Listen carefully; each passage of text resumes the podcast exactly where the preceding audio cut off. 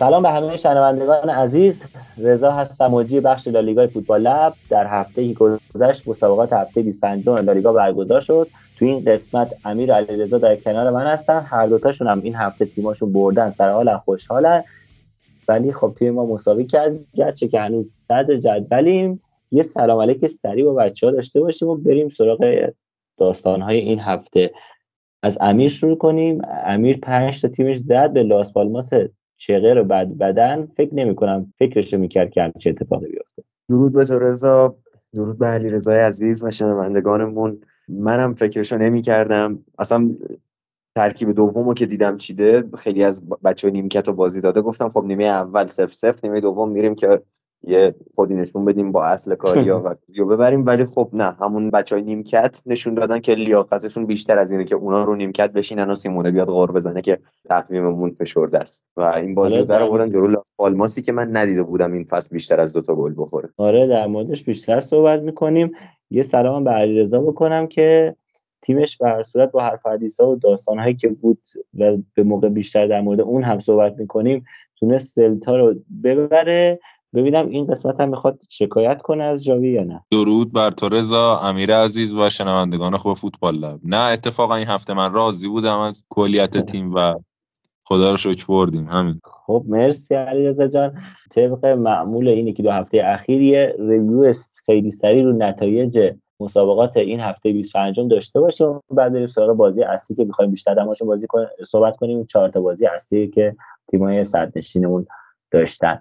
از ویارال شروع می‌کنیم که تو خونه خودش یک بر یک متوقف شد در برابر خطافه نکته این بازی این بود که ما برای اولین بار تو این فصل دیدیم که سورلوت حضور داشت و کاملا روی نیمکت نشست تا گدس بازی رو شروع کنه و بازیکنی که تو همین زمستون گرفتن خیلی زود جاشو پیدا کرده تو ویارال به نظر می‌رسه. درسته. اوساسونا دو هیچ کادیز برد. آقای بودیمیر on fire آره دیگه. بودیمیر دبل کرد و اومد چسبید پشت صف هام و مایورال و نکته که این بازی نظرها رو جلب می‌کنه این که کادیز باز هم گل نزد. آخرین باری که کادیز گل زده دیماه بوده و فکر کنم پنج بازی پشت سر همه که کادیز نتونسته دروازه حریفش باز کنه. فکر کنم از شهریور به اینورم نبردن. یعنی خود اونم بازی تایم زیادی ازش گذشته. همین یه سوال پس question ازت بپرسم.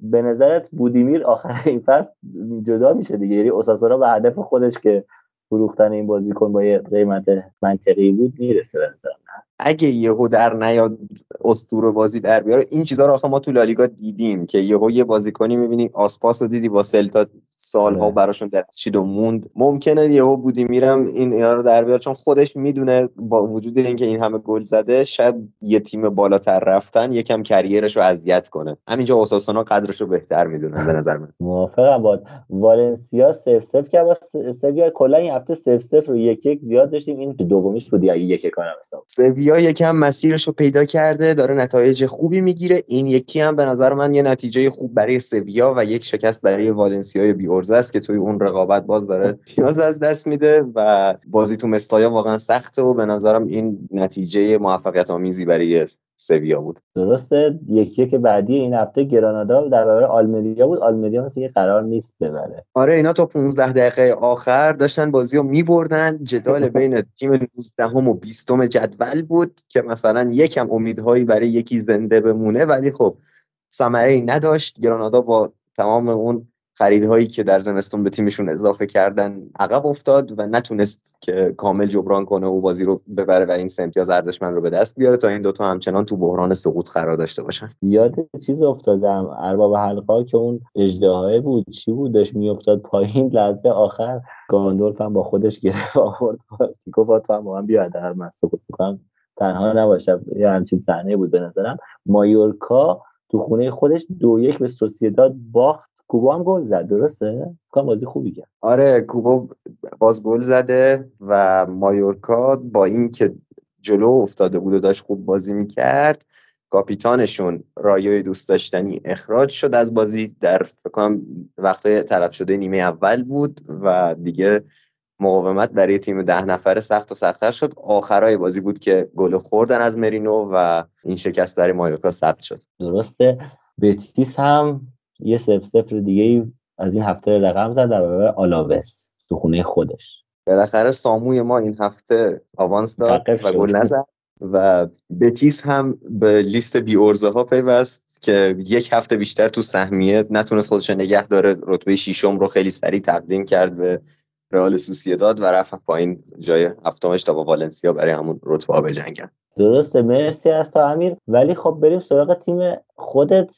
پنج هیچ لاس پالماس رو بریم وقتی ترکیب اومد بیرون گفتم که یورنتش شده کاماوینگای شما ولی مثل اینکه یه کامنتی داشتی تو روی این حرف منو یه سبقه ای داشته این حرکت و به هر صورت این ترکیبی که مورد استفاده آقای سیمونه بود جواب داد و نتیجه خوبی گرفتین. کره آ و یورنته ترکیب عجیب غریب. یعنی فکر کنم یکی نامعنوس ترین ترکیبای فوروارد شما بود و جفتشون یکی دوتا گل زدن. کره پاس گل هم داد. فکر کنم دیگه این همه تو از کره تعریف می‌کردی؟ خودش رو ثابت کرد دیگه. آره رضا گوریا به نظرم بهترین بازیکن زمین شد. ما همین هفته پیش صحبت داشتیم که نیمکت نشینای اتلتی اونقدر بد نیستن که تو دیگه بترسی از اینکه فیکس بازیشون بدی توی لالیگایی که تقریبا دیگه از دست رفته. یعنی ما با ترکیب اصلیمون که پا به میدون میذاشتیم داریم امتیاز از دست بدیم چرا ذخیره امتیاز از دست ندن؟ و ذخیره نشون دادن که نه اون قدم بیکیفیت نیستن. مارکوس یورنسه ما تو اون دورانی که مراتا مهاجم نوکمون بود دوره اولش قبل از اینکه قرضی بره یووه خب خیلی رو مخ بود خیلی رو مخ بود. یعنی شما یه آماری رو سوفا اسکور اگر اشتباه نکنم منتشر می‌کرد که مثلا کیا بیشترین موقعیت از دست داده رو تو هر لیگ دارن. و مراتا با اختلاف نفر اول می‌شد هر فصل. و اون دوران یعنی بود که از الانش هم رو مختر بود؟ آره بابا الان الان خیلی محبوب شده. الان تو دربی اون موقع مثلا همون تازه اون موقع بود که داشت معروف می‌شد که آقا مراتا همیشه تو آفساید و این حرفا. و هم تو آفساید بود هم وقتی onside بود باز تک به تک رو خراب می‌کرد. کلا اون موقع رو موقعیت های زمینی که افتضاح بود این سرا رو هم همیشه یه, یه جوری خرابشون می‌کرد. یه بارش مثلا ما تو CL با یووه بازی داشتیم. و موراتا میومد هد بزنه یهو می‌دیدی که دست گذاشته رو کمر کیلینی کیلینی پرت زمین شده. خب گل مردوده. عجیب غریب رو مخ بود رو موقعیت های گل. و اون دوران بود که سیمونه شروع کرد به بعضیا مهاجم نوک بازی دادن و موفق ترینشون همین مارکوس یورنته بود. ما تو Champions League بعد از اینکه لیورپول رو حذف کردیم خوردیم به لایپزیگ. حالا باختیم از لایپزیگ ولی جلو لایپزیگ سیمونه اومد یورنته رو تو Champions League مهاجم نوک فیکس گذاشت. و این اتفاقی که قبلا افتاده بود اینجا هم وقتی که دیگه عرصه برش تنگ شد و خواست یکم ترکیب دوم رو بازی بده و به به خاطر بازی با اینتر استراحت بده اومد مارکوس یورنته رو گذاشت که جوابم بود. یورنته دبل کرد داشت هتریک می‌کرد اگه پنالتی رو می‌دادن بهش ولی خب نظام پنالتی زنی اولویت با آنخل کوریا بود که زد و اونم دبل کرد. متاسفانه نتونستیم هتریکی رو ببینیم ولی خب یه عمل کردی بود که همه راضی بودن چون لاس پالماس هم اون لاس پالماس سابق نیست که از همه تیم ها همچین گلایی بخوره. و روز بدشون بود خدایی. چندین مدافع توی لاس پالماس هست که اصلا همه تیم‌ها دنبالشونن و مثلا دفاع چپشون کاردونا خود اتلتی میگن باش توافق شخصی داره قرار آزاد بیاد اتلتی آخر فصل. و حالا موثق بودن این خبر رو خیلی نمی‌دونم ولی روز بعدشون بود قشنگ. من قبل بازی دیدم که نوشتن استعدادیابای اتلتی می‌خوان بیان پای این بازی بشینن بازی ها رو نگاه کنن و عملکرد بازیکن لاس پالماس رو ببینن. کاردونا مارمول اینایی که خواهان دارن. و اینا چنان افتضاحی به بار آوردن که هر استعدادیابی که این بازی رو می‌دید می‌گفت آقا ما میریم یه دور می‌زنیم دیگه. و, و اینجوری که اشتباهات فرد همه اشتباهات فردی حالا بیشتر شاید تاکتیکی خیلی شاید نمی‌شد گفت ولی واقعا اشتباهات فردی و ناهماهنگی یعنی تیمیش از جهت تاکتیکی شاید نبود بیشتر ناهماهنگی بود که اونم باز یه جورای فردیه دیگه.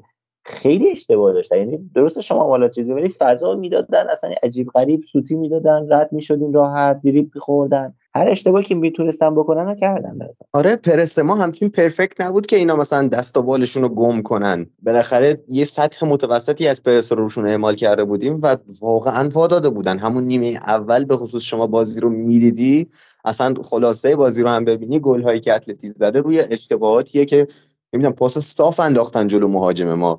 و واقعا روز بدشون بود و این خیلی طبیعیه که مثلا استعداد یا در بیان بگن نه ما پشیمون شدیم اینا رو نمی‌خوایم. چون خیلی بد بازی کردن و حالا بخشی از این درخشش ذخیره های ما به لطف اونا محقق شد. مرسی. از تو فکر نمی کنم خیلی صحبت دیگه در مورد این بازی مونده باشه درسته؟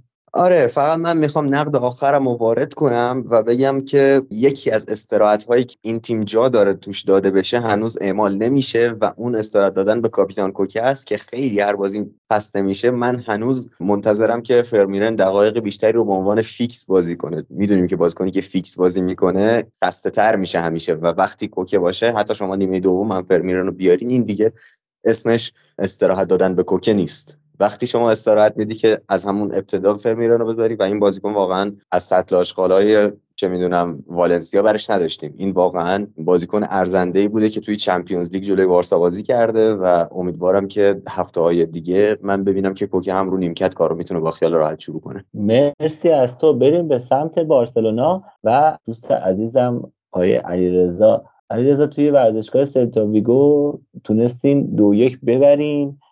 به نظرم خیلی حرف های زیادی می‌تونه باشه. روی پنالتی که زدین حالا ما خیلی بحث داوری سر کنیم نمیشه ولی فقط من خیلی کوتاه بخوام بگم که حالا دوستایی که ندیدن گل دوم بارسلونا پنالتی بود که به درستی اعلام شد. پنالتی رو که می‌زنن دروازه‌بان جلو اومده به درستی هم تکرار داده میشه. ولی حرف اینجا بود که وقتی گل دوم و روی تکرار توپ دوم می‌زنه لواندوفسکی یکی از بازیکن بارسا که نمی‌دونم کی هست داخل محوطه بود و قانونا اگه سختگیری هست و به درستی سختگیری باید باشه روی پنالتی ها اونجا هم شاید می‌تونست اعمال بشه و دوباره یه تکرار دیگه داده باشه که این اتفاق نیفتاد. در مورد گل اول لوانت من حالا نظر خودم بگم که به نظرم حالا ضربش که پرفکت بود چی بود کنترل اولیش از اون کنترل های زیبایی بود که شاید تو یک هفته یک بارم مثلا تو کل بازی هفته دیده نشه همچین. کنترلی که کسی بتونه انجام بده و اینقدر توپ رو خوب در موقعیت قرار بده که فقط یه ضربه تمیز بتونه کار رو تموم کنه و گل زده بشه. و گلی هم که خوردین خب آسپاس ضربه رو زده آقای کونده در حالت عدم تعادل اومد تاثیرگذار بود و که توپ رفت به جهت مخالف که شیرجه زده بود ترشتگن و گل خوردین.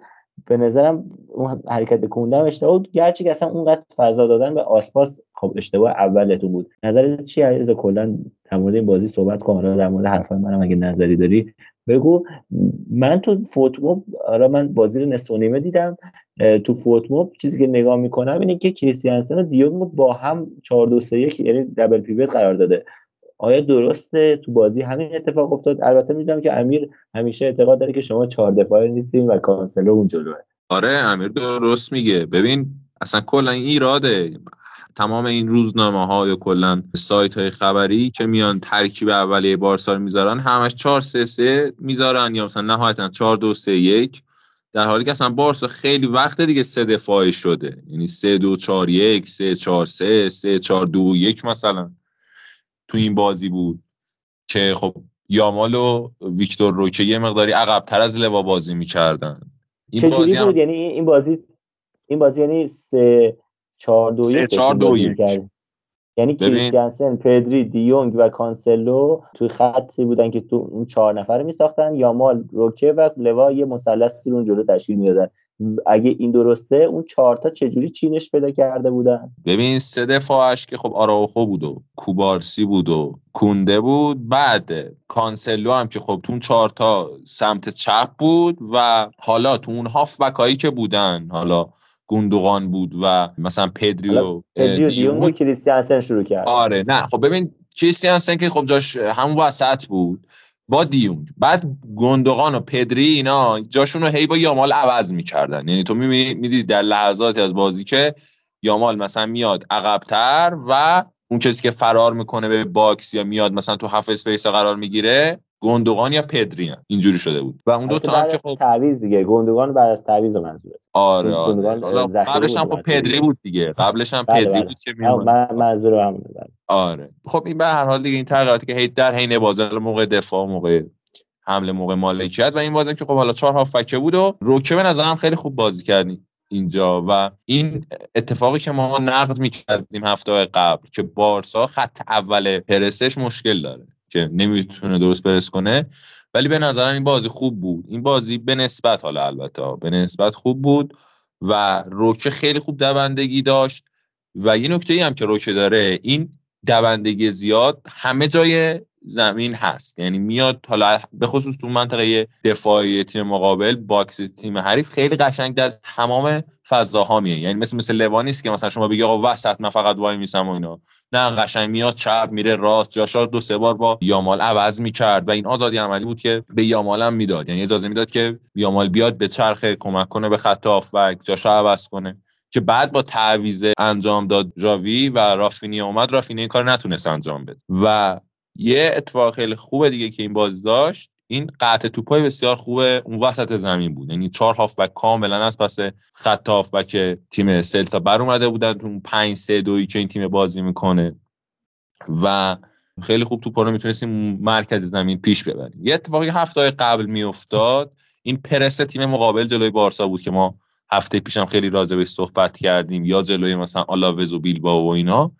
این بازی اصلا بنیتز برنامهش این نبود که بخواد بارسا رو از بالا پرس بکنه و سعی می‌کرد حالا با مید بلاکی سعی کنه توپو نظر آنچان نزدیک بشه و بارسا صرف هم مالکت توپو داشته باشه که خب ببینید چرا نمی‌تونستی کار انجام بده؟ چون بالاخره شما موقعی که می‌خوای پرس انجام بدی با یه نگاهی هم به اون ترکیب بازی کنی که داری هم نگاه بندازی. مثلا آسپاس که دیگه نمی‌تونه اون دوندگی بسیار بالا رو داشته باشه. یا لارسن مثلا لارسن سنگینه یه مقداری. لارسن خوبه ولی سنگینه. یه مقداری احساس کنم که اون مشکل فیزیکی رو داره و برای همین نمی‌تونست بخواد اون قد پرس سنگینی رو داشته باشه و به نظر تصمیم درستی هم داشت.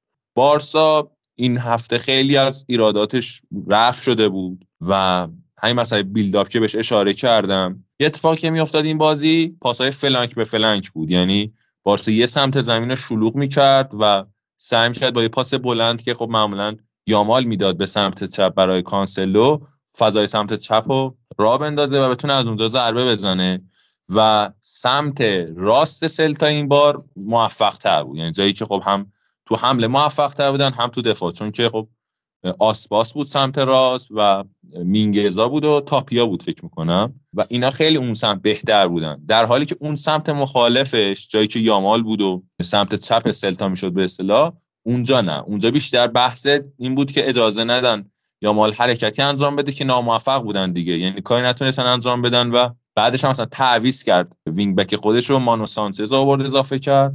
که حداقل یه مقداری اون آزادی عمله کمتر بشه. راجع به تعویضایی هم که اشاره شد بهش که رافینیا و اینا اومدن. رافینیا رو آورد تو روکه رو آورد تو مارتینز هم خب اضافه کرد. سر گلی که بهش اشاره کردی سر گلی که سلتا زد به نظرم اشتباه مارتینز بود. ببین ما بعد از اینکه تعویض کرد آراخو رو کلا نظام دفاعیمون یه مقداری دچار مشکل شد. یعنی رهبر نداره خط دفاعی ما در نبود آراخو. و اینیگو هم تا سری اومد تو جایگیری کنه و اینا یه حمله شکل داد.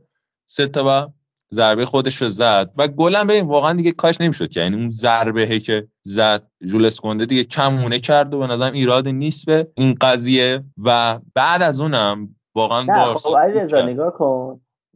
چیزی که حالا گفته میشه توی مربی معمولا میگن اینه که وقتی تعادل نداری تو این همچین حالتی نباید بری ضربه بزنی خب، به تو ببین یه وقتی وقتی یه بعد ضربه می‌تونی قوی در تو وایسی یعنی بدنت رو می‌تونی تکیهگاه کنی توپ احتمالی که بره دروازه دور بشه خیلی زیاده. ولی وقتی که مثلا یه نوک پا می‌زنی یه ذره ضربه ریزی به توپ می‌زنی احتمال این که این توپو دفع کنی خیلی کمتر اینه که تا تو به یه سمت مخالف دروازه‌بان خودت شوت کنی. و واقعا این اتفاقی بود که افتاد. آره من نمیگم کونده بزرگترین مقصر بود. میگم کونده اشتباهی کرد. به نظر من کونده این فصل خیلی پر اشتباه بوده. ولی از نظر تاکتیکی کاملا حرف تو رو قبول دارم. اصلا قبل از اینکه اصلا نباید این شوت زده می‌شد. نباید این فضا ایجاد. آره. ببین اصلا فضایی که دادن خیلی فضای بزرگیه. اونم برای مهاجم مثل آسپاس که قدر موقعیت رو می‌دونه. و ببین تو همون صحنه اگر یه لحظه عکس رو بخوای یعنی استوب کنی بازی رو می‌بینی که اینیگو داره فرار می‌کنه از توپ. می‌دونی یعنی پشت دفاع که کوبارسی باشه قایم میشه و اون فضای بزرگی گپ خیلی بزرگی اون وسط ایجاد میشه و خب آسپاز رو می‌زنه دیگه. راجع به سر گلی هم که بارسا زد به نظر من خب سر پنالتی ها این چیزی که راه افتاده که گلر نمی‌تونه باید حتما پاش رو خط باشه و اینا من زیاد اینا نیستم حقیقت. خب یعنی اصلا به نظرم فرقی در... دو تا بحث دیگه. نداره. علیرضا. نه دو تا بحث دیگه. یکی اینکه حالا اینکه هستی یا نیستیه بحث که قانون اجرا شد. یعنی قانون به درستی اجرا شد نه اون آره آره ولی تو تکرار دوم ولی بحث من آره آره متوجه حالا منم خواهم چون گفتی می‌خوام من نظرم بگم. یعنی اول بگم که دوستان بتونن که ما قانون رو می‌دونیم و نظرمون در مورد قانون چیه. ولی من اتفاقا باز باید مخالفم اینجا هم. چرا؟ چون که اگه بگیم خب سختگیری نکنن که پاشون رو خط باشه به نظر این که بهترین قانونی بود که گذاشته شد. خب دروازه‌بان می‌تونه بگه خب حالا رو 5 سانت سختگیری نکنیم وقت 10 سانت هم نباید سختگیری کنیم پول. خب از چند سانت باید سختگیری کنیم؟ این از کجا باید خب دروازه‌بان ممکن بیاد تا مثلا دو متر جلوتر یه متر جلوتر. پس چقدر بگیم نیاد جلو؟ بخواد اصلا این خط رو گذاشتن که یه معیاری باشه که دیگه راحت بشه این سنجش جلو نیومدن انجام داد. قبلا هم می‌گفتن 90 جلو بیاد ولی این دست داور بود اگه یادتون باشه. هرچی خودش می‌دونست به نظر دیگه جلو اومدی ولی الان این به نظرم قانون خوبیه. یا گفتن قبل از می‌گفتن قبل از ضربه حرکت نکن. الان میگن آقا پات فقط رو خط باشه کافیه. من موافقم حالا نمی‌دونم نظر امیرم چیه ولی به نظرم هم قانون درسته هم اجرای اولش درست بود همین که اجرای دومش درست. بعد یه چیزی رضا این کلا ول داد داوره. می‌دونی؟ یعنی سر یه چیزی که می‌کنن مثلا یه بار ایراد می‌گیرن به پنالتی زدن معمولا ها. حالا من بازی که دیدم اینجوری بودی که اگه مثلا پنالتی دفعه اولو گفته نه گل پاش رو خط نبوده دفعه دوم دیگه نبوده که ایراد بگیره. می‌دونی؟ یعنی دیگه ازش آره, آره. گذشته. آره ما نمی‌خوایم خیلی مثلا بگیم آقا یه آره. نه اینو می‌خواستم صرفا خب- اشاره کنم ولی خب آره ولی خواستیم اشاره کنیم که ما مواسمون بوده به این نگه نباشه. آره ولی میگم معمولا معمولا حالا بازی که من دیدم حالا رضا تو هم ممکنه نظرت مخالف باشه ولی معمولا داورا ایراد نمی‌گیرن. می‌دونی؟ یعنی دفعه دوم رو حالا با این تغییر قانونی هم که انجام شده دفعه اول اگر ایراد بگیرن که پای گل رو خط نبوده دفعه بعدی دیگه ایراد نمی‌گیرن. ولش می‌کنن میره دیگه. اونم تازه اون لحظه دیگه آخر بازی بود دیگه. یعنی ضربه آخر بود و بارسا تونست ببره. آره و بازم تاثیر یامال تو این بازی که خب پنالتی گرفت و یه پاس گل داد. من راجع خیلی طرفدار روکه بودی؟ خیلی طرفدار روکه بودی. نظر در مورد روکه چیه؟ روکه که فوق العاده است گفتم. به نظرم خیلی خوبه و ما اگر بتونیم در تابستون این لواندوفسکی رد کنیم حالا با هر رقمی که بشه روکه و گویو رو بتونیم مهاجم نوک بازی بدیم به نظرم اتفاق خوبی میفته در فصل آینده. ولی حالا صرفا این تو این نیم فصل بیاد صرفا تجربه به دست بیاره کنار دست لوا هم بازی کرده. این رو که خیلی هماهنگ می‌کنه خودش با شرایط. یعنی توی تیم اتلتیکو مینیرو بود فکر می‌کنم. تو اون تیمم بود. چهار چهار دو بازی می‌کرد تیمه و اونجا خیلی مهاجمی بود که همین نقش که دارم میگم. این که بیای عقب کمک کنی و اینو داشت. و خب اونجا مثلا یه مهاجم نوکی بود. حکم دیوار رو ایفا می‌کرد دیگه برای روچه و بعد مثلا تو این بازی لوا این نقش رو خیلی خوب تونست انجام بده. حالا تا اون دقایقی که روچه تو زمین بود. حالا من خواهم یه آدمی صحبت بگو امیر. ما دیدیم که بین دو نیمه اینیگو مارتینز اومد تو بازی و هر از گاهی جاوی داره سعی می‌کنه ازش بازی بگیره و معمولا هم ناامید کننده رفتار کرده. یعنی اون چیزی که تو بیلبائو بوده رو خیلی نشون نداده. همیشه یه انتقاداتی به بازیش بوده. و اون سه دفاعه ای که ما الان از بارسا می‌بینیم سمت چپش معمولا افرادی دارن بازی می‌کنن که چپا نیستن و این چیزیه که هر تیمی بهش عادت نداره. شما هم کانسلو رو می‌ذاری چپ و پشت سرش هم مدافعی که داره پوشش میده باز یه فرد راست پاه حالا من بازی رو ندیدم که کوبارسی راست سمت چپ وایساده بود یا آرام خب آره. احتمال میدم کوبارسی آره. و حالا اینیگو اون دفاع چپ پاییه که بارسا اوورده هی می‌خواد بازیش بده و نمی‌گیره. از اون ور وقتی هم که اونا بازیکن چپ پا اون سمت ندارن تیم رقیبه میگه خب ما بریم از همون سمت.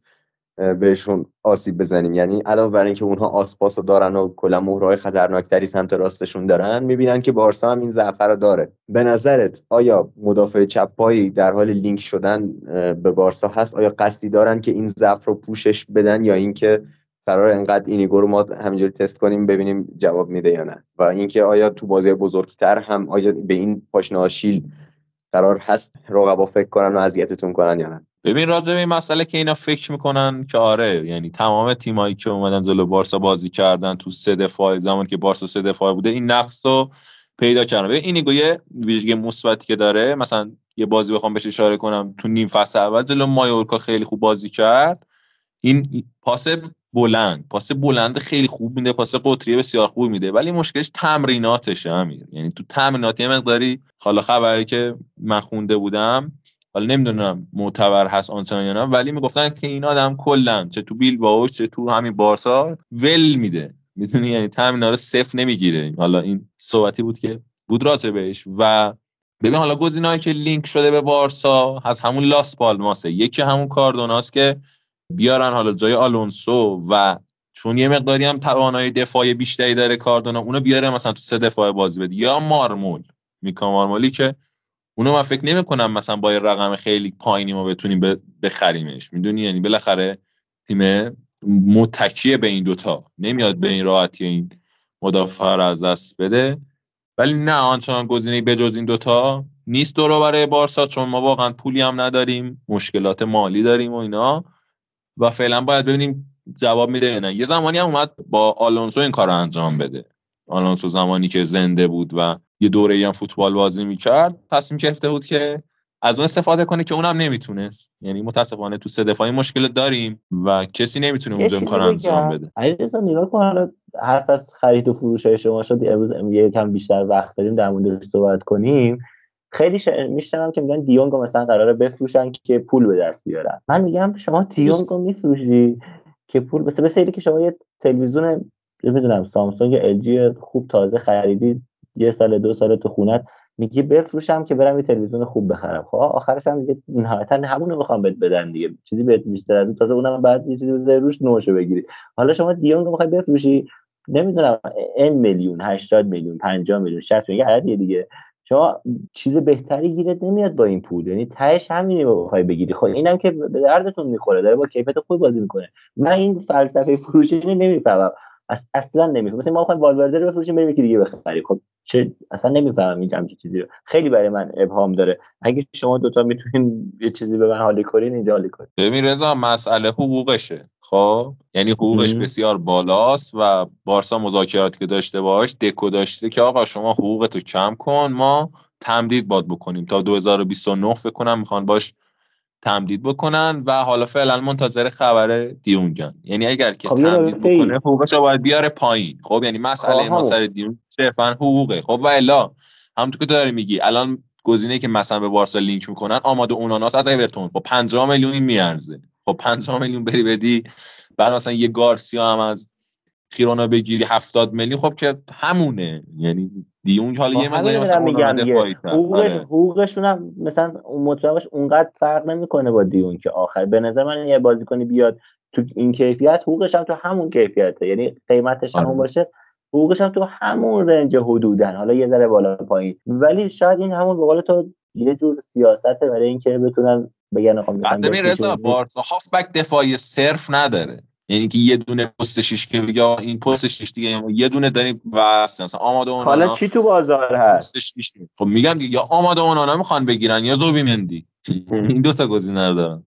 بعد زوبی زوبی مندی 80 میلیون رقم دادن که اصلا نمیصرفه اوکی علیرضا اگه حرف دیگه حالا مونده تو این زمینه این بازی که شما انجام دادین ممنون میشم. بگی و بریم سراغ بازی. بازی که تموم شد. و ببین من چند تا چیز خیلی تیتروار بگم. اول راجع به جاسوس تو باشگاه.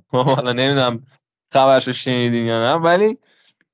گویا که تاکتیک های مهندس و حالا کلا اخبار درون باشگاه داره درز پیدا می‌کنه. چه من احساس می‌کنم حالا من فکر می‌کنم داداشش لو میده. اسکار فرناندز آقا در تاکتیکی داریم که بخواد لو بدن.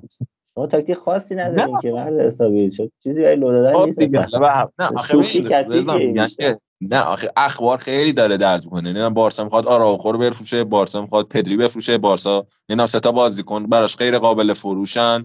نه یامال و گاوی و مثلا آراوخو بعد خبر میاد نه پاریس سن ژرمن داره گاویو می‌خواد دنبال گاوی از اون نمی‌دونم بارسا می‌خواد فلانی بخره. یعنی میگن این خیلی داره درس پیدا می‌کنه. من فکر کنم داداشش باشه. اسکار هرناندز از دل یه پولی می‌گیره کار جمع می‌کنه. این یک. دو راجع به مسلومیت ها و اینکه بارسا ده میلیون سود کرده.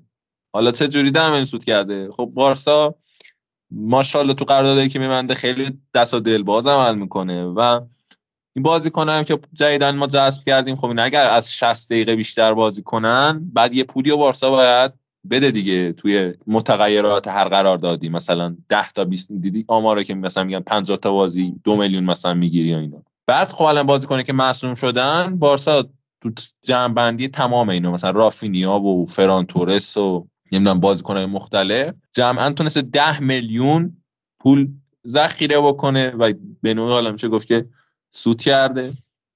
و مورد سوم راجع یه شخص من می‌خوام صحبت کنم اسکار لوپز مربی زیر 19 سالای بارسا. که این آدم خارق العاده است. یعنی واقعا در از یک تمام استعدادهایی که 16 17 سالن و تو این دوره دارن اضافه میشن به اسکواد. مثل مثلا الکس گاریدویی که پارسال اضافه شد فرمی لوپزی که مثلا امسال اومد یامال نمی‌دونم گاوی کوبارسی که الان مثلا تو دفاع هست هکتور فورت مارک گویود. تمام اینا رو این آدم پرورش میده و میده به تیم بی که خب دست رافا مارکز دیگه و اونم خب همونو دست نخورده تحویل ژاوی میده. یعنی این آدم فوق العاده تو توانایی اینا کار کرده و این چیزی که ما الان داریم می‌بینیم فکر می‌کنم 70 80 درصد این توانایی رو و اون کردیتش باید برسه به این آدم که خیلی بازیکن مختلفی دیگه هم هستن. مثلا مارک برنال مثلا 15 سالشه تو اون تیم.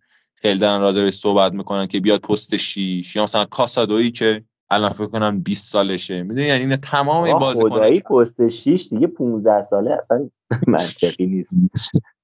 نه کاری ندارم به سنش. نه میگم خیلی قلدر آقا کاسمیرو اونجا بازی می‌کنه. نکنیم پست 6 کارو باش نکنیم آره. نه میگم که یعنی آدم واقعا ببین آدم واقعا رضا فوق العاده است. یعنی یه زمانی بارسا مثلا آره استعداده مثلا فوق العاده بارسا مثلا آلنیا و اونم دنیس سوارز و ریچی پویت و این مسخره بازی‌ها بودن. ولی الان واقعا پیشرفت کرده و این کریدی ما به این به آدم بدیم. حالا پست شیش که داری میگی واقعا آکادمی ما اصلا نداره.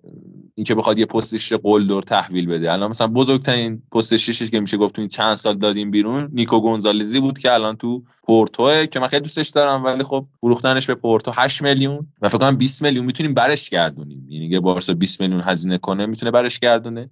یه کاسادو داریم که صحبت هست راجبش که اونا می‌خوان بفرستن گرانادا. اون به نظرم پسر خوبیه ولی خب فیزیک نداره. مثلا مثلا وراتیه. شما فکر وراتیه بذاری پست 6 مرسی از تای رضا مرسی هم تحلیل خوبی بود هم نکات جالبی رو گفتی. قبل از اینکه بریم سراغ بازی بعدی یه چیز من یه عکسی رو دیدم یه دیتایی اومده بود خیلی جالب بود برام. یه خیلی کوچیک بهش اشاره کنیم.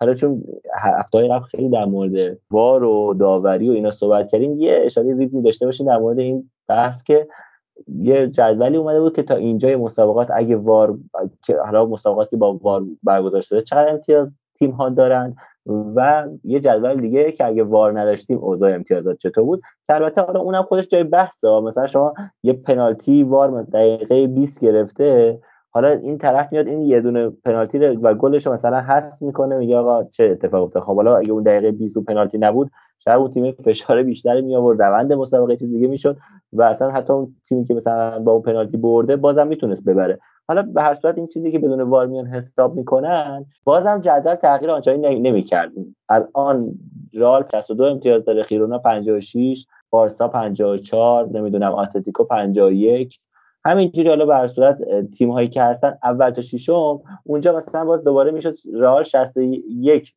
خیرونا 56 یه امتیاز مثلا رئال کمتر می‌شد یا بارسا چهار امتیاز کمتر می‌شد بدون وار. حالا نمیشه گفت حالا این واره به نفع بوده یا به ضرر بود از, از هر دو زاویه میشه بهش نگاه کرد. ولی چیزی که هست من نگاه کردم شش تیم اول و سه تیم آخر بازم هیچ فرقی نمی‌کردن. پس من کلا به نظرم خیلی بحثای داوری که تو لالیگا پیش میاد بیشتر حاشیه است و حواشی که طبق معمول بوده تو فصل قبل بدون وار و اینا بود و این فصل هم که داریمش ولی اونقدر به نظرم جای بحث نداره این داستان ها بریم سراغ بازی بعدی لالیگا که یکی از تیم های بزرگ انجام داد. بازی رئال مادرید بود. در برابر رایو وایکانو تیم همشهری خودش. توی استادیو کاس رئال مهمان بود. یک یک کرد. نتیجه در نهایت یک یک شد. خوسلو دقیقه سه روی فرار استثنایی والورده تونست به گل برسه. ابتدا فکر کنم آفساید گرفته شد. در نهایت VAR تصمیم گرفت که گل آفساید نیست که خیلی واضح بود خیلی خط کشی عجیب غریب نیاز نداشت. عجیب بود که داور اون آفساید گرفت. اون داور اونوری هم خانوم بود که مشکلی با ما داشت. کلا پرچمش پایین نمی آورد چیزی که به نظرم اومد در مورد این بازی بتونیم در موردش صحبت کنیم تو چند جنبه میشه صحبت کردی که اینکه من این بازی رو بیشتر 4 2 3 1 دیدم. یعنی فده و کاماوینگا تونسته بودن اونجا ترکیب به جای ترکیب فده و کروس ما ترکیب فده و کاما رو داشتیم. مثل بازی قبلی گفتم که فده بخش ترانزیشن و سرعتی حملات رئال رو کنترل می‌کرد. وقتی که می‌خواستیم خیلی سریع باشیم فده بود که حمله توپ می‌کرد. رو گل اول اون فده بود که تونست دقیقا همین کار انجام بده و پاس گل رو بده. بهترین بازیکن زمین حالا از نظر آماری بود و هم از نظر واقعا اگه بازی رو می‌دیدیم خیلی فده خوب تونسته کار کنه. کاما وینگا به نظرم اون چیزی که من انتظار داشتم نبود. کاما کنار کروس بهتر کار می‌کنه تا کنار مودریچ. نظر منه حالا همچین چیزی مودریچ کلا یه ذره نتونسته به خاطر نیمکت نشینی پیاپی شاید شاید به خاطر سن بالایی که داشته و دیگه واقعا وقت نیمکت نشینیشه گرچه که شنیده میشه که خیلی مقاومت می‌کنه نمی‌خواد نیمکت نشین بمونه و حتی نمی‌خواد خداحافظی کنه و گفته که اگه سال سال بعد نخواد میرم از رئال. شنیدیم که پیشنهاد مربیگری هم بهش شده حرف حدیثاش هست. توی رال به عنوان رو نیمکت بشینه به عنوان مربی ولی بازم ظاهرا قبول نکرد و می‌خوام ادامه بدم. به نظر من حالا یا به خاطر سنش یا به خاطر نیمکت نشینیش که یا ترکیبی از دو تا عامل مودریچ هم کیفیت خودش کمی پایین تر اومده و هم به نظرم کیفیت کسایی که کنارش هستن و پایین میاره به نظرم بیش از حد نسبت به خودش حتی اگه در نظر بگیریم توپ لو میده. این چیزی بود که حالا من تو این بازی دیدم. در من این چیز کلی هم بگم. رایو کلا 22 تا گل زده بود. فقط کادیس 15 گل زده و کمتر از رایو گل زده. آلمریا که ته جدوله 23 گل زده. یعنی ما از تیمی گل خوردیم. حالا ما که دفاعمون جز بهترین دیگه جز که در بهترین دفاع لیگه. از تیمی گل خوردیم که واقعا خیلی ضعف داره توی گلزنی. ولی البته گرچه که پنالتی بود پنالتی که آره کاما اشتباه واقعا اون اشتباه رو کرد و پنالتی داد. RDT پنالتی راول د توماس پنالتی رایو گل زد. بازیکنی که یکی دو فصل قبل مثل همین خوسلو لینک شده بود به رئال که بیاد و روی نیمکت بشینه ولی نیومد. یه مدت نیمکت نشین رایو شده بود. این بازی تونست فیکس بازی کنه. آره چند بازی که کلا فیکس شده و نسبتا گل هم می‌زنه. در مورد این صحبت می‌کنم که فده و کاما double pivot ما رو تشکیل می‌دادن به نظر من. تو این بازی سه تای پشت خوسلو وینی مودریچ و براهیم بودن. تو این بازی براهیم به نظرم خیلی بهتر از وینی بازی کرد. وینی حالا ما هی میایم از ازش انتقاد می‌کنیم. بعضی بازی دوباره میاد خوب کار می‌کنه. به نظرم وینی بیشتر چیزی که در مورد این فصلش می‌تونیم صحبت کنیم نوسان بوده و نوسان بوده و نوسان وینی پر از نوسانه. یه بازی خوبه. همین میگن آقا دهان منتقدان رو بس و بازی بعدی دوباره میاد یه بازی بعد از خودشون میده. از پالتو مربی دوست داشتنی و بزرگمون هم تعجب کردم که وینی رو تو زمین نگه داشت. برایم دیاز رو دقیقا فکر کنم دقیقه 60 70 بود. دقیقه همون 68 اینا بود. یکی دو دقیقه قبل از اینکه تعویض بشه بود. یه نفوذ خیلی خوب کرد. از سمت راست دریب زد یه پاس خوب داد. به خوسلو خوسلو توپو زد دروازه‌بان گرفت. دقیقا بعد از همون بود که تعویضش کرد. یعنی واقعا خیلی عجیب بود که بازی تنها بازیکنی که داشت موقعیت نصف و نیمه ایجاد می‌کرد و تعویض کرد. کلا رئال تو این بازی خیلی کم موقعیت ایجاد کرد. کلا ایکس جی رئال تو بازی یک بود در حالی که رایو یک و دو دهم بود که خیلی کم پیش میاد که رئال از یه حریفی تو این سطح ایکس جی پایینتری داشته باشه. گرچه که رئال توی 15 دقیقه اول بعضی گل زد کامل سوار بازی بود حمله می‌کرد ولی نمی‌تونست موقعیت ایجاد کنه. یعنی تا پشت محوطه خوب بود ولی اون نمی‌تونست موقعیت خوبی ایجاد کنه. 60 درصد بازی در اختیار داشت. 11 تا شوت زد که 4 تو چارچوب بود. رایو هم 3 تا شوت تو چارچوب داشت. یعنی از نظر ایجاد موقعیت واقعا دو تا تیم تقریبا در حد همدیگه بودن. خیلی نمیشه در مورد این بازی صحبت کرد. فقط این بگم که کلا چیزی که من بیشتر تو این بازی دیدم دلبستن رئال به ضد حملات بود حملات برقاسا بود که فده بتونه این کار انجام بده. یه بار آخر بازی بود که حتی فده این کار کرد. یهو رسید اون جلو دیدیم 4 5 تا بازیکن حریف وایسادن جلوش. تیم به نظر من یه خسته بود. تون تیم کلا فصل سنگین تا اینجا هم پشت سر گذاشته. کوپا رو رفتیم بازی چمپیونز لیگ رو هفته قبلتر داشتیم. تیم به نظر من خسته بود. حالا شاید هم دارم اشتباه می‌کنم این چیزی که من می‌دیدم خسته بود چون هر چی جلو رفتیم ما تو بازی قبلی که برگشت می‌زدیم اتفاقی که میافتاد که ما جلو می‌رفتیم بیشتر حمله می‌کردیم فشار می آوردیم ولی تو این بازی اصلا نتونستیم وقتی می‌رفتیم بازی به سمت دقایق آخر نزدیک می‌شد ما حملات آنچنانی رو ایجاد نکردیم هیچ خطری رو ایجاد نکردیم و کیفیت تیممون لحظه به لحظه افت می‌کرد تعویضان واقعا کمکی نکرد گرچه که حالا تعویض خیلی خاصی هم انجام ندادیم و در نهایت که از اون تعویضامون اومدن آقای کارواخال بود که واقعا من تعجب می‌کنم. یه بازیکنی تو این سن حالا به نظر من که داور بعد قبلش سوتو می‌زد ولی اصلا این خیلی احمقانه است که بخوایم بگیم چرا داور سوت نزد بس کارواخال بزنه دهن حریف و اخراج بشه. بازیکن اون می‌دونه ما مشکل دفاع داریم. میاد اینجوری خودش اخراج می‌کنه تیمو ده نفره می‌کنه 15 دقیقه آخر دیگه عملا ما خل سلاح شده بودیم. یکی از دلایلی که باز واقعا میشه گفت که تو اون دقایق آخر هم دیگه نتونستیم حمله کنیم. شاید همین بود و شاید که من میشه گفت حتما همین بود. و کاربخال برای بازی بعدی نداریم. کاماوینگا هم فکر کنم یه اختار بیخود گرفت. اونم بازی بعدی نداریم. یه مقدار بازی بعدی اون با سویا کارمون سخت شده. ولی در کل 29 تا برد داشتیم تا اینجا لیگ. به قول کارلتو این بازی درد داشت. ناراحت شدیم. اما در نهایت با اتفاقی که تو بازی بعدی برای ژیرونا افتاد اوضاع جدول برای ما خوبه بارسا درست برد به ما نزدیکتر شد ولی فاصله فعلا خوبی رو داریم و خیلی نباید نگران بشیم. به نظرم همینقدر در مورد این بازی رئال کافی باشه. بریم به بازی آخر این هفته جایی که ژیرونا مهمان بیلباو بود. بیلباوی هم که یه مقدار نوسان داشته تو این چند هفته ولی تونست سه بر دو ژیرونا رو ببره سه یک جلو افتاد. و در نهایت یک گل هم آخرای کار بود فکر کنم ژیرونا دقایق آخر بود به نظرم دیگه که نه دقیقه 75 بود که گارسیا زد ولی دیگه نتونست نتیجه رو برگردونه. بچه این بازی رو بیشتر از من دقیقتر از من دیدن. به سراغ حالا امیر بریم در مورد این بازی کم صحبت کنه. برامون برنگر. امیر ما در موردش صحبت کردیم که شاید به درستی نیمکت نشین شده توسط نیکو ویلیامز ولی الان چند بازی که جایگاه خودش رو پس گرفت. حالا گل دومش یه ذره راحتتر بود ولی گل اولش واقعا قشنگ بود. درسته؟ فکر کنم داره خوب کار می‌کنه. برنگر از مسلومیت نیکو خیلی خوب داره استفاده می‌کنه و من حس می‌کنم که خیلی از بازیکنهای ذخیره بیل با وقتی دارن میان توی ترکیب قرار می‌گیرن از خودشون بازی خوبی نشون میدن. یعنی تو پست دفاع چپ هم که اینها عوض می‌کنن بازیکنشو می‌بینی دیمارکوس هم که میاد بازیش خوبه. و خیلی از لحاظ اسکواد مصونیت ها به این تیم ضربه نزده. بازم نتیجهشو گرفته. نیکو مصدوم شد. می‌گفتیم خب بار اصلی این تیم نیکو بود دیگه. بیلباو وا میده. به اتلتی میبازه. نه اومد اتلتی رو توی متروپولیتانو زد. و حس می‌کنم این یکی از مزیت هاییه که شما وقتی تیم تو همه رو از باست جمع می‌کنی مثلا یه بخش عمده ای رو از شهر خودت جمع می‌کنی و یک غروری رو تو تیم ایجاد می‌کنی موقعی که تیم حالش خوب باشه اینجوری نتیجه بگیره همه خودشون رو سهیم می‌دونن. و ما تو بازی بیلباو می‌بینیم که همه دارن واقعا صدشون رو می‌ذارن بیشتر از هر تیم دیگه ای من اعتقاد ندارم که خط پرس بیلباو از همه بالاتر تو لالیگا. ولی معتقدم که اگریسیو ترین یعنی هر جایی که خط پرسشون رو می‌ذارن شدیدترین پرس رو از همون نقطه اعمال می‌کنن. آره آره.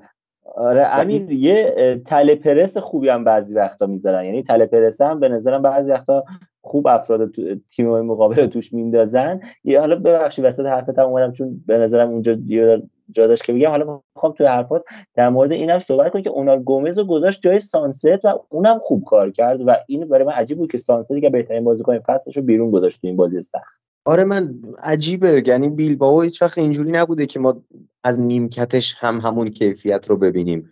و این فصل واقعا داریم می‌بینیم. تو همه پست این اتفاق افتاده و اون هافبک وسط ها شما آندر هررا بازی کنه دیگالات رتا بازی کنه رادوس چیه اون بازی کنه. فرقی نمی‌کنه. باز بیلباو داره نتیجهشو می‌گیره بازیشو می‌کنه و از اون حد عادی بیلباو باز داره بالاتر بازی می‌کنه همیشه. حالا اینجوری هم نبوده که مثلا صدر نشین باشن نمی‌خوام خیلی زیاد روی کنم دربارشون ولی از اون سطحی که همیشه از بیلباو انتظار داریم حتی ترکیب ذخیرهشون هم داره بالاتر بازی می‌کنه. یک مشکل مشکلات خیرونا که ما اپیزود قبل دربارش صحبت کردیم بازی کندشون و بازی باب توپی که بیشتر بهش تمایل دارن این بار دیگه به استاد مقابله با این بازی رسیده بودن. یعنی من گفتم که آقا مایورکا به اینا رسید پرسش رو اگریسیو کرد بردشون. سوسیداد به اینا رسید پرس رو aggressive کرد بازی رو تونست مساوی کنه. و رئال مادرید هم اومد پرسش رو aggressive کرد و تونست به ژیرونا اون بلا رو سرش بیاره. و اما رسیدن به استاد این کار و ما از همون به نام خدا و توی دروازه این اتفاق افتاد و روی پرسش سنگینی بود که اعمال کردن. ژیرونا بازی رفت برگه برنده دستش بود. و این رو چجوری به دست آورده بود؟ با پاسهای بسیار بلندی که استادشون الکس گارسیا از عقب میفرستاد. و برای اینکه بتونن اون برتری عددی رو وسط زمین ایجاد کنن که توپ سالم بتونه به الکس گارسیا برسه هم کیو استفاده می‌کردن؟ دفاع چپشون که اینورتد بازی می‌کنه میگل گوتیرز. اون به خط آفک اضافه می‌شد و از این طریق می‌تونستن برتری عددی ایجاد کنن. کاری که والورده کرد همون مخالف واژه بزدل همون شجاعت همیشگیش که یهو از دفاع وسط توی پرسش استفاده می‌کنه. اومد دفاع وسط رو آزاد کرد. اسمش رو یادم رفت. ویویان نه اون یکی کی بازی می‌کرد توی این بازی؟ یرای. آلوارز آلوارز. آره یرای آلوارز. یرای آلوارز رو میفرستاد که تو برو تو خط هافبک کمک کن که دیگه گالازرتا دو دل نشه که من بیام هافبک وسطشون رو پرس کنم یا اینکه برم سراغ میتل میکل گوتیریزی که از دفاع چپ اومده اضافه شده به خط وسط. این ضعف رو والورده با دفاع وسطش برطرف کرد و جواب داد. و از اون طرف موقعی که اینها نمیذاشتن توپ به الکس گارسیا برسه یا وقتی رسید انقدر پرس aggressive ی روش اعمال می‌کردن که نتونه بچرخه و یه پاس خوب بفرسته موقع هایی هم که اینا توپش رو می‌زدن به دست میآوردن دیگه گوتیرس خارج شده بود از پوزیشن عادیش. و با ارسال پاسهایی برای اینیاکی ویلیامز خیلی موقعیت های خوبی رو براش ساختن. یعنی ما می‌دیدیم که چندین کاتبک خوب اینیاکی فرستاد یکی دو جاش هم خودخواهی کرد شوت زد و نیمه اول به نظر من بیلباو می‌تونست خیلی بیشتر گل بزنه به ژیرونا. خیلی موقعیت هایی رو خراب کردم. من که بازی دیدم من داشتم هرس میخوردم. بابا بزن دیگه تموم کن کارشون. یعنی این سه دو جدال برابری به نظر می‌رسه در صورتی که من که بازی رو می‌دیدم یه, جورایی یه طرفه بود برام. یعنی ژیرونا خیلی کاری نمی‌تونست با توپ بکنه. تازه این نیمه دوم بود که حالا بگیم بیلباو یکم خسته شده بود یکم برسش رو منطقی تر کرده بود. دیگه بیگودار با آب نمی‌زدن. اونجاها بود که یکم ژیرونا بازی رو گرفته بود دستش و یکم می‌تونست از کنارها حمله کنه. ولی این میگل گوتیرز داره براشون دردسر میشه و خیلی تیم‌ها همینجوری از سمت چپ ژیرونا بهشون حمله می‌کنن و بهشون گل می‌زنن. من یه چند تا نکته بگم در تکمیل صحبتاتون. آقا اول راجع به بیلباو که صحبت کردی. ببین بیلباو خب وابسته است به کناره ها دیگه. جایی که حالا هم نیکو هست هم ایناکی اضافه میشه. و خب سیرونا میاد از مرکز سعی می‌کنه بیلداپش رو انجام بده و کلا از مرکز ضربه بزنه. و دقیقا این بازی اتفاقی که افتاده بود این اومد هافبکار رو قلدر گذاشت تیم بیلباو و ارنستو والورده. عزیز دلم و اون وسط رو گرفت و خیرونا برای اینکه بخواد اون وسط رو دوباره بگیره هم تو که اشاره کردی امیر میاد اینورتد می‌کنه دیگه. حالا چه زمانی که یان کوتو باشه چه حالا که آرنا مارتینزه و شما وقتی که میاد اینورتد می‌کنی این ریسک هست که شما اگر توپ از دست بدی یه هافبک باشه. مثلا هر بازی کنی یه توپ بلند میندازه کناره و همون برای تو خطر میشه. کاری که اصلا استادش بیلباوه یعنی تو با اینا کیو برنگوری که حالا تو این بازی بود خیلی راحت از کناره می‌تونی ضربه بزنی. و ببین نقطه مثبت هر دو تا تیم همین پرسشونه. یعنی حالا همون خیرونا هم اون چهار تا جلوش خیلی کیفیتشون بالاست. ولی اون دوتایی که حکم کمربند دارن اون وسط رو نمی‌تونن در بیارن. می‌دونی؟ یعنی حالا چه گارسیاس با هررا چه گارسیاس با مثلا ایوان مارتین گاهن اینا نمی‌تونن. اون چرخی که مثلا موقع مالکیت مثلا فرانکی دیونگ می‌زنه رو اینا نمی‌تونن انجام بدن. چرخ نمی‌تونه بزنه درست و مدروشه توپای بلند بندازه. توپای بلندم اگر که یه تیمی باشه که بتونه اون در نبردهای هوایی موفق باشه کار در میاره. مثلا همین اتفاقی که تو این بازی افتاد و ببین وینگرایی هم که مثلا تو این بازی داشت خیرونا ساویو بود و اونورم فکر کنم پورتو بود درسته؟ اون ساویو فکر کنم تک بعدیه. حالا من نمی‌دونم موافقین یا مخالف ولی حس می‌کنم این بازی تک بعدی. حالا من بازی که دیدم اینجوری بوده. یعنی یه حرکتی و یه الگویی رو انجام میده. و خب حالا تو این هفته ما اول فصل هم راجبش صحبت کردیم کردیت بهش خیلی دادیم گفتیم احتمالا بره سیتی که رفت الان سال آینده. به اون اسکواد اضافه میشه ولی حس خیلی تکبوریه حرکاتش تکراریه و خب این الگوها وقتی که شما چند بار انجام بدی بالاخره تیم‌ها در میارن و می‌فهمن چجوری باید مهارت کنن و این اتفاق میفته حالا نمی‌دونم موافقین یا مخالف با این قضیه؟ امیر تو نظرت چیه؟ تو ساویو رو خیلی بیشتر از من دیدی می‌شناسی؟ اگر نظری داری در مورد ساویو بگو. من حالا رو دفاعیش خیلی نظری ندارم. ولی اینکه حالا میگی تک بودی علیرضا نمی‌دونم ذاتا گواردیولا آدمی نیست که بازی کنه تک بودی بگیره. خیلی دوست داره به جنبه های مختلف بازیکناش فکر کنه. ولی حالا علیرضا حتما بازی نکاتی دیده که میگه ولی از اون برم من وقتی می‌بینم گواردیولا بازی کنه گرفته خیلی برام عجیبه که بازیکن تک بعدی گرفته باشه. حالا اون موقعی که جرمی دوکو رو خرید این دوکو که اومد سیتی باز این حرف و حدیثه بود که این از این بازیکناییه که باب توپه. یعنی تو موقعی که توپ دستشه از بازیش لذت می‌بری. بازیکن تکنیکی اون اون تایپ برناردو سیلوا توری نیست که گواردیولا همیشه دوست داره بازیکن کناریش رو اینجوری بازی بده. یا جک گریلیش نیست و جرمی دوکو همین خصوصیاتی رو داره میگه می‌گفتن داره که ما الان تو ساویو داریم می‌بینیم.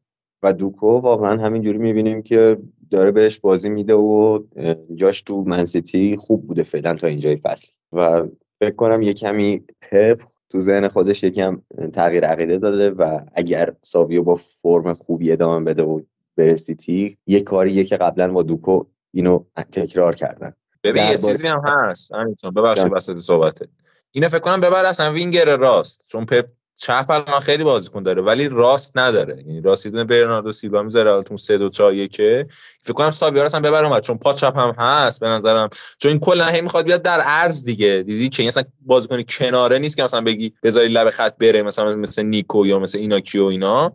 و این می‌خواد هی بیاد در عرض دیگه. وقتی تو بذاری راست به نظرم بهتر کارو در میاره تا وینگر چپ آره آره. من می‌خواستم در صحبت های هفته پیشم در مورد ژیرونا می‌گفتم خیلی از بازیکن این تیم اینجوریان که خیلی درکی از فضا ندارن بیشتر توپو می‌بینن. و ساویو یه, جورایی از ایناست دیگه. شما بیشتر می‌بینی که اگه فرار بکنه برای پاس گرفتن از الکس گارسیا اون عقبه و خیلی تو کار بازی ترکیبی و یکی بیاد کنارم با هم دیگه پاس پاس کنیم نیست. نه توپو برمیداره خودش دریب می‌زنه. و اگه بخوام تو تیم خودم مثال بزنم ساویو یه جورایی بیشتر شبیه کاراسکوه که به کسی پاس نمی‌داد خودش برمیداشت توپ رو یه جوری رد کنه و رو مخ میره. و این اتفاق میفته شما توی بازی های بزرگ می‌بینی که همینجوری ساویو درخششش کمتر و کمتر میشه چون که دفاع تیم های بزرگ دیگه به راحتی نمی‌تونن ازت دریب بخورن. یا حتی نیازی نیستم صرفا یه تیم بزرگ باشه. کافیه شما یه دونه دفاع داشته باشید که دریبل خورش خوب نباشید. مثلا پابلو مافئو که میومد جلو ما بازی می‌کرد هر سال اتلتی می‌رفت جلو مایورکا. مافئو دریبل نمی‌خوره. یعنی بازی توی خیلی از های دیگه ضعیفه ولی دریبل نمی‌خوره. و همین کافیه که شما یه دونه اینجور وینگری رو کامل سرکوب کنی. یعنی کاراسکو هیچ وقت نمی‌تونست جلو مایورکا بدرخشه. و این نقطه ضعفیه که ساویو داره حالا ممکنه که بازیکن جوونیه بره تو تیم این خصوصیتش رو بهتر کنه یا ممکنه همینجوری بمونه و توی بازی بزرگ درخشش بیشتر زیر سوال بره. مرسی از شما بچه ها بریم سراغ جدول و دیگه جمع جور کنیم که این هفتهمون رو به پایان برسونیم تا اینجای مسابقات 25 هفته گذشته. خب می‌دونیم که جدول لالیگا 20 تیمی هست و 38 هفته داریم. تقریبا دو سوم مسابقات رد شده. رئال 62 امتیازی ژیرونا با این باختش 56 امتیازیه. ژیرونا سه هفته است که نبرده هفته بعدم با رایو وایکانو بازی داره. رایویی که خودشون هم هفته هاست نبرده. بارسا چهار هفته است که نباخته و این هفته هم برد و 54 امتیازی شد. اتلتیکو 3 امتیاز کمتر داره 51 امتیازی است. بعدش 49 امتیازی تیم ارنستو والورده بیلبائو. اینجاست که یک gap بزرگی به وجود میاد بین تیم پنجم و ششم. و حالا 6 هفتهش که دیگه به هم چسبیدن. تیم سوسیداد ششم با 40 امتیاز بعدیش بتیس 39 و همینجور حالا اونجا یه باز فشرده تر میشه. تیم‌های های جدول هم که کادیز و گرانادا و آلمریاس که اینا هم هفته هاست که نبودن. طبیعتا می‌دونین که جود بلینگام با 16 گل بهترین گلزن مسابقات و مایرال دوی کم پشت سرش هستن هر کدوم یه گل کمتر. یه نکته فقط بخواستم تو انتهای کار بگم حالا قبل از اینکه بازی هفته بعد بگیم. یه سر بزنیم لالیگای دو. اونجا لگانس 50 امتیازی سر جدول. ایبار 46 امتیازی دومه. می‌دونیم که دو تیم سر جدول لالیگا مستقیم میان. تیم سوم با پنجم بازی می‌کنه. چهارم با ششم بازی می‌کنه و اینا برندهشون پلی آف سر جمع از این چهار تیم. یه تیم میاد به اون دو تیم اول اضافه میشه میاد بالا.